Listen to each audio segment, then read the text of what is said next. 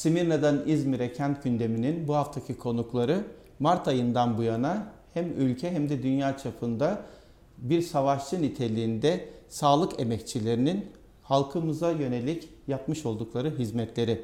Evet bugünkü konuklarım sağlık emekçileri.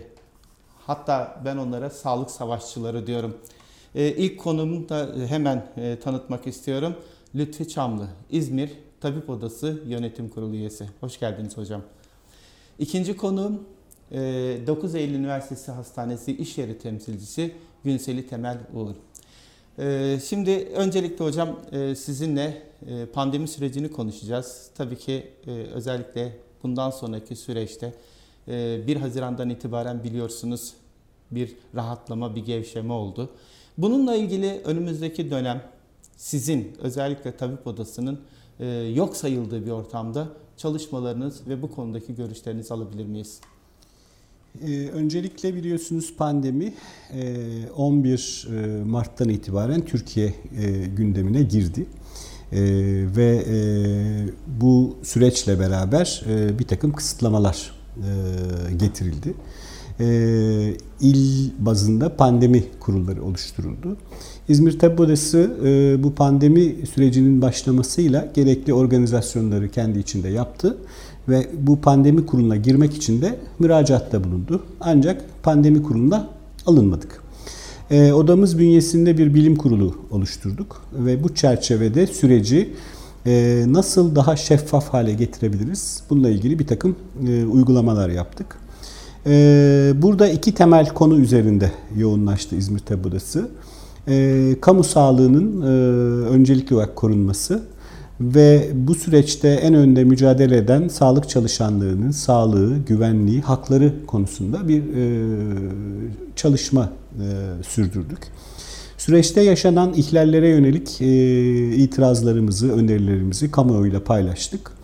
Aynı şekilde bu süreçte korunmasız bir şekilde, yetersiz ekipmanla mücadele etmek zorunda kalan sağlık çalışanlarını, sağlık çalışanlarının sağlığını korumak için ee, elimizden gelen bütün çabayı gösterdik. Bu konuda yerel yönetimlerle yaptığımız işbirliği sayesinde e, gerek birinci basamakta gerek ikinci ve üçüncü basamakta yetersiz koruyucu ekipmanla çalışmak zorunda kalan e, sağlık çalışanlarına e, koruyucu bir destek sağladık. Çalışma e, koşullarında yaşanan ihlaller, haksızlıklar bunlara müdahil olduk. Birçok yerdeki e, nöbetler, çalışma saatleri bunlarla ilgili bir takım e, ihlallere e, elimizden geldiğince yönetimlerle, müdürlükle konuşarak e, engel olmaya çalıştık. Aynı şekilde sağlık çalışanlarının e, barınma, ulaşım gibi sorunlarını e, belediyelerle, yerel yönetimlerle yaptığımız e, işbirliği e, çerçevesinde önemli çözümler getirdik. Sağlık çalışanlarının bu süreçte e, hasta olmaları, yoğun bakımda yatmaları hatta bu süreçte 5 meslektaşımızı da kaybettik. Bunların iş kazası ve meslek hastalığı sayılması yönünde yoğun bir e, uğraşımız e, var, hala devam ediyor. Bununla ilgili bir takım başvurularda bulunduk.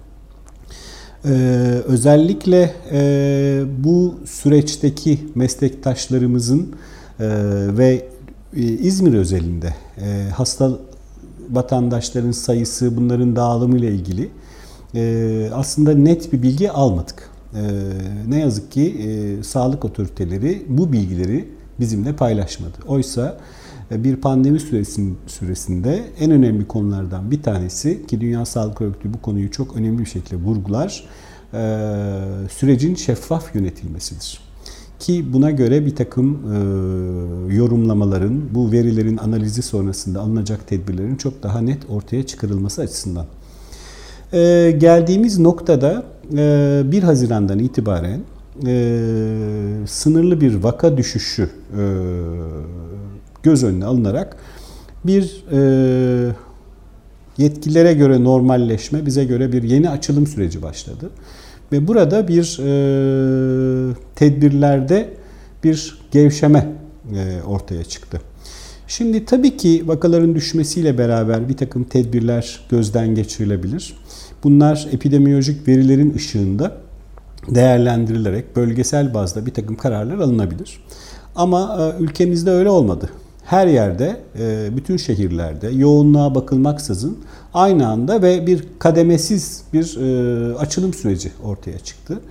E, ve öyle bir algı oluştu ki sanki pandemi geçti, her şey normalleşti, artık eski hayatımıza dönebiliriz gibi bir algı oluştu vatandaşlarda.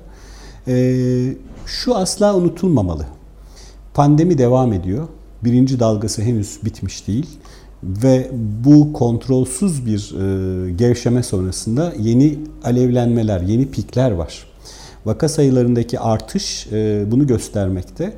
E, burada e, bu gevşeme sürecinin sonrasında hükümet e, bir takım tedbirleri e, gevşetse de burada vatandaşa gerçekten büyük sorumluluklar düşüyor. Artık bu hem kendini hem kamu sağlığını düşünerek ee, özellikle maske kullanımı, e, fiziksel mesafe ve hijyen konusunda e, kişiler, bireyler e, kendi sorumluluklarını yerine getirmek durumunda. Aksi takdirde bu kısmen azaldı denilen ve yeniden artış gösteren bu yeni pikin gerçekten dramatik sonuçlara bizi götürmesi sürpriz olmayacaktır. Hocam Dünya Sağlık Örgütü bu konuyla ilgili ikinci dalgayla ilgili riskli ülkeler arasında ülkemizi de gösteriyor. Ee, Eylül ayında başlayacağı düşün tahmin edilen ikinci dalga umarız tabii ki olmaz ama e, bu konuyla ilgili ikinci dalga olursa e, tabip odası bir önceki gibi girişimlerini devam ettirip bundan sonra ne yapmayı düşünüyor? Şimdi tabii e, genel olarak şu bilinir. Sonbahar aylarında üst solunum yolu enfeksiyonlarında, gribal enfeksiyonlarında bir artış olur. Bu e, pandemiden bağımsız olarak her sene yaşanan bir süreçtir. Yani e, sonbahar ayları bu tür e, viral enfeksiyonların arttığı, salgınlara yol açabildiği bir dönemdir. Dolayısıyla pandemi de bu süreçte bir artışın ve ikinci dalganın olma ihtimali tabii ki beklenebilir bir durum. İkincisi pandemiyle mücadele sadece hani tabip odasının ya da sadece sağlık çalışanlarının mücadelesiyle olabilecek bir şey değil. Bu aslında topyekun bir mücadele olmak durumunda. Ee, sağlık otoritelerinden, Sağlık Bakanlığı'ndan yerel yönetimlere, sivil toplum örgütlerinden tabii ki sağlık meslek örgütleri e, ve vatandaşlara kadar bütün bireylerin, e, bu konuyla ilgili bütün e, örgütlerin topyekun mücadelesiyle gerçekleşebilecek bir durum. Ee, bizler e, bu konuda e, gerekli hazırlıklarımızı yapıyoruz. E, gerekli tedbirlerimizi kendi aramızda değerlendiriyoruz. Dilerim ki olmaz, olmamasını isteriz. Ama bu rehavet havası, bu sanki her şey düzeldi havasının bizi olumsuz istenmeyen durumlara götürmesinin akıldan çıkmaması gerekiyor. Herhalde yine en büyük sorumluluk yurttaşın önlemleri olabildiğince ee, Tabii o da çok önemli ama yaşanan olumsuzluklardan yurttaşları sorumlu tutmak e, bu son dönemde yapılmaya başlandı. Yani bütün suçu vatandaşın üzerine atmak da çok yanlış bir uygulama. E, bu kararları e, bu kadar kademesiz bir şekilde birdenbire gevşeten hükümet daha sonra bütün e, sorunlardan vatandaşı sorumlu tutmaya çalışıyor. Bu kesinlikle e, doğru kabul edilebilir bir e, yaklaşım değildir. Tabii ki vatandaşın bireysel sorumlulukları var ama bu kararları bilimsel e, verilere bakmadan ekonomik kaygıları göz önüne alarak gevşeten sağlık otoritelerinin çok daha büyük sorumlulukları olduğunu düşünüyorum. Çok teşekkür ediyorum hocam. Hemen e, ikinci konuğuma dönüyorum. SES 9 Eylül Üniversitesi Hastanesi İş Yeri Temsilcisi Günseli Uğur. Hı hı. Hepimiz balkonlardan alkışladık çağrıya uyarak. Daha sonra ne oldu? Özellikle e, ek ödemeler gündeme geldi hı. ve sizin eylemleriniz hemen arkasından geldi. Sözü size bırakıyorum. Buyurun. Teşekkür ederim. Şimdi önce alkışlarda birkaç gün duygulandık. Ama e, sonra hocamın bahsettiği, özetlediği süreçle yüz yüze olarak bizler e, tepkilerimizi tabii bilim kurullarında vesairede yer alamadığımız için e, örgütlü tepkiler olarak koymaya başladık 9 Üniversitesi Hastanesi'nde. E, önce koruyucu ekipmanlardı. En büyük sorunlarımız sonrasında yemek e, ciddi bir sorun olarak karşımıza çıktı. idari izinlerin kullanılmasına ilişkin sorunlar yaşandı. Bunların hepsinde e, sadece ses işi temsilciliği olarak değil, hastanedeki çalışan en büyük kesimi kucaklayacak şekilde olmasını amaçladığımız için mümkün olduğu kadar çok sendika ve kurum bir araya gelerek e, önce dilekçeler verdik. Hem bireysel itiraz dilekçeleri olduğu sorunlara yönelik olarak hem sendikalar, kurumlar olarak ortak imzalarla başhekimliğe e, taleplerimizi, e, yaşanılan sorunları dile getirdik. Ancak e, işte en ciddi sorunlardan birisi dediğiniz gibi pandemi ek ödemesi sorunuydu. Bütün basın açıklamalarında bunu çok net olarak ifade ettik ama ben tekrar söylemek istiyorum. E, pandemi ek ödemesini sağlık çalışanları talep etmedi. Sağlık çalışanlarının bize ek ödeme yapılsın, biz o şekilde çalışacağız pandemi sürecinde diye bir e, beklentisi hiçbir zaman olmadı. Bize bunu bakanlarımız e, vaat ettiler. Ancak bunun ödenmesi günü geldiğinde ise bir sürü adaletsizlikle karşılaşıldı. E, akademisyenlerden e, teknikerlere çok farklı e, rakamlar olmakla beraber dört değili çalışan işçilere hiçbir şekilde pandemiye özgü bir ücret ödenmedi. Hatta hatta bizim hastanemizde bir ücret kesintisi de yaşandı. Daha önceden var olan bir ödeme yapılmamaya başlandı pandemi sürecinde. Bu sorunlar gittikçe katlandı. Evet biz fedakarca çalışıyoruz, evet biz mesleğimizi yapıyoruz ama sağlık çalışanı çok yıprandı. Ee, hem kendisi uygun olmayan koşullarda çalışırken bireysel yıpranmayı yaşıyor hem de e, bizim için en büyük kaygılardan birisi bulaştırmak. Evimizde yaşadığımız, beraber yaşadığımız çoluğumuza, çocuğumuza ya da 65 yaş üstü varsa evde onlara. E, hocamın dediği gibi barınma sorunu bir şekilde çözülmeye çalışıldı ama bunlar da yetersizdi. Yani küçük çocuğu olan bir kişinin otele gidip de çalışması da söz konusu değildi. Orada karşımıza ne çıktı? En büyük sorun olarak Sağlık Bakanlığı'nın, e, pardon Cumhurbaşkanlığı'nın e, çıkardığı yönetmelikler Sağlık Bakanlığı hastanelerinde kabul edilirken YÖK tarafından reddedildi. İdari izinlerin bir kısmı bizde sayılmadı. Ya da eşler karı koca sağlıkçı olduğu halde çalışmak zorunda bırakıldı. E, bu insanların evindekilere kim bakacak ya da bir evden iki tane sağlık çalışanının aynı riski alması ne kadar adildir gibi gibi sorunlar e, ortaya çıktı. En son eylemlik süreçlerimizde ise son iki haftadır, e, bu üçüncü hafta artık yürüttüğümüz e, eylemlilikte çıkış sebebi pandemi ek ücretlerinden bağımsız olarak her ay aldığımız sabit döner sermayelerimizden kesinti yapıldı. Yani artık sağlık çalışanı kendini tamamen değersiz hissetmeye başladı. Yani bu kadar uygun olmayan koşullarda bu kadar fedakarca çalışmamız beklenirken üstüne üstlük vaatlerde bulunurken o ödemeler de yapılmıyor, geciktiriliyor. Daha dün yatırıldı mesela iki ay öncekinin pandemi ek ücreti bizlere. Bu arada sabit olan döner sermayemiz de gitti. E bu durumda 10 e, örgüt, 10 sendika ve kurum temsilcisiyle bir araya geldik. Bu 10 bileşenin birisi daha önce yetkili başka bir sendikaydı. O ayrıldı. Ama yerine e, Türk Hemşireler Derneği katıldı. 10 örgütü şimdi saymayacağım. Eylemleri takip edenler hı hı. biliyorlar. Akademisyenlerden sağlık işçilerine bir e, büyük bir kesimi kapsayan bir e, örgütlülük bu. E, ve hemen hemen her gün biz 12.30'da basın açıklamaları yaparak taleplerimizi ifade ettik. E, özellikle bu e, aslında bizim yıllardır hep mücadelesini verdiğimiz İzmir Tabip Odası da e, Tabipler Birliği'nin de her zamanki talepleridir bunlar e, performans sisteminin kaldırılmasının ne kadar gerekli olduğunu gördük bu süreçte. Gülsel Hanım ben burada bir araya girmek istiyorum. Buyurun. 9 Eylül Üniversitesi Hastanesi'nde yaşanan eyleme neden olan sorun sadece sizin hastanenizde, izleyicilerimiz bu anlamda bilgilenmesi açısından soruyorum. Sadece sizin hastanenizin sorunu mu yoksa diğer hastanelerde bu sorun yok mu? Büyük bir çoğunluğu hemen hemen her hastanede yaşandı. Ee, Sağlık Bakanlığı'na bağlı hastanelerde de bir nöbet e, ücreti ödemesi vardır. Oralarda da nöbet ücretleri ödenmedi. Yine Atatürk Eğitim Araştırma Hastanesi'nde de sendikaların ortak eylemlikleriyle o hak geri alındı, kazanıldı. Ee, yani hastaneler bir şekilde bu pandemi döneminde kazanamadıkları parayı çalışanlarından çıkarmaya çalışıyorlar. O nedenle diyorum performans sistemi kaldırılmak zorunda. Bunu bir kez daha gördük.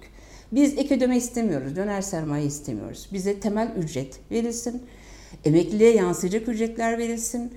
E, ve bu ücretler e, en az olanı yoksulluk sınırının üzerinde olarak belirlensin. En büyük taleplerimiz bunlar. Artı sağlık çalışanlarına özgü yine 3600 ek gösterge bizim e, ve yıpranma payı ki yıpranma payı talebi de gerçekten pandemi sürecinde bizim e, bunun ne kadar hak ettiğimizi gösterdi. Dolayısıyla bizim son 15 gündür işte e, yapılan eylemlerimizde de temel talebimiz e, kesilen döner sermayeden öte tamam hakkımızı istiyoruz kesinti olmasın ama asıl bunlar olmalıdır diye öne çıkardığımız taleplerde e, bunlardır. Bu süreçte hocamızın söylediği şey aslında bir kısmen gerçekleşti. Mücadelenin genişlemesi açısından sivil toplum kuruluşları, e, parti, emek ve demokrasi güçleri ve e, yerel yönetimlerin, Balçova Belediyesi'nin desteğini aldık. E, bu arada milletvekillerinden e, bizim sorun ve taleplerimizi meclise taşıyanlar oldu. Biz de buradan hareketle bu hafta eylemimizi bir imza kampanyasına dönüştürdük. Türkiye Büyük Millet Meclisi Başkanlığı'na diye sorun ve taleplerimizi e, yazıp altına imzalarımızı atıyoruz. E, milletvekillerinin meclise taşıdığı gündeme biz de imzalarımızla destek olacağız. Şimdiden başarılar diliyoruz. Teşekkür Umarım ederim. başarıya ulaşacaksınız. Ben e, son soruyu yine Lütfü Hocama döneceğim, ona soracağım. E, Sağlık Bakanı geçenlerde bir açıklama yaptı. Dedi ki sağlık çalışanlarının yaşadıkları beni ilgilendirmez, benim sorunum değil dedi. Şimdi bu konuda bir Sağlık Bakanlığı, sağlık emekçilerinin de içinde olduğu kurumun temsilcisinin bu açıklamasını nasıl değerlendiriyorsunuz? Ee, zaman zaman bu ve buna benzer açıklamaları duyunca Sağlık Bakanı kimin bakanı diye düşündüğümüz oluyor. Örneğin e, pandemi sürecinde bile e, sağlık çalışanları şiddete uğradılar. En son dün e, bir aile hekiminin başına demir çubukla vuruldu ve hekim arkadaşımız beyin cerrahisinde gözlem alındı. Ben bu şiddetler devam ederken Sağlık Bakanı'nın ya da daha üst düzeydeki yöneticilerin çıkıp da e, bir açıklama yaptığına şahit olmadım. E, yani bu insanlar, bu çalışanlar, bu çalışanların e, güvenliği, bu çalışanların sağlığı kimin sorumluluğunda? Sağlık Bakanlığı bugün bir işveren konumunda ve dolayısıyla sağlık çalışanlarının bütün sorunlarıyla ilgilenmek zorunda. Sağlığıyla ilgilenmek zorunda, güvenliğiyle ilgilenmek zorunda ve yasada bu tür haksızlıklar ya da bu tür yaşanan şiddet olaylarından sonra tazminat davası açma hakkı bile var. Yeterince tedbir alınmadığı için, yeterince e, bu konuda e, yönetim e, tedbir almadığı için. Örneğin Covid sürecinde e, yüzlerce hatta binlerce sağlık çalışanı Covid pozitif oldu. Bunlar bu enfeksiyonları nereden aldılar? Çalıştığı kurumlardan aldılar. Yeterince ekipman dağıtılamadığı için, uygun çalışma koşulları belki sağlanamadığı için bunlar oldu. Bütün bunların karşısında duyarsız kalınca e, Sağlık Bakanı kimin bakanı e, diye e, aklımızdan geçiriyoruz. Evet aynı soruyu biz soruyoruz. Sağlık Bakanı kimin bakanı? Bu haftaki konuklarım İzmir Tabip Odası Yönetim Kurulu üyesi Lütfi Çamlı ve 9 Eylül Üniversitesi Hastanesi SES İş Yeri temsilcisi Günseli Uğur'du. Sağlığı konuştuk, pandemiyi konuştuk. Bir daha sağlıklı günlerde buluşmak üzere herkese iyi günler diliyoruz.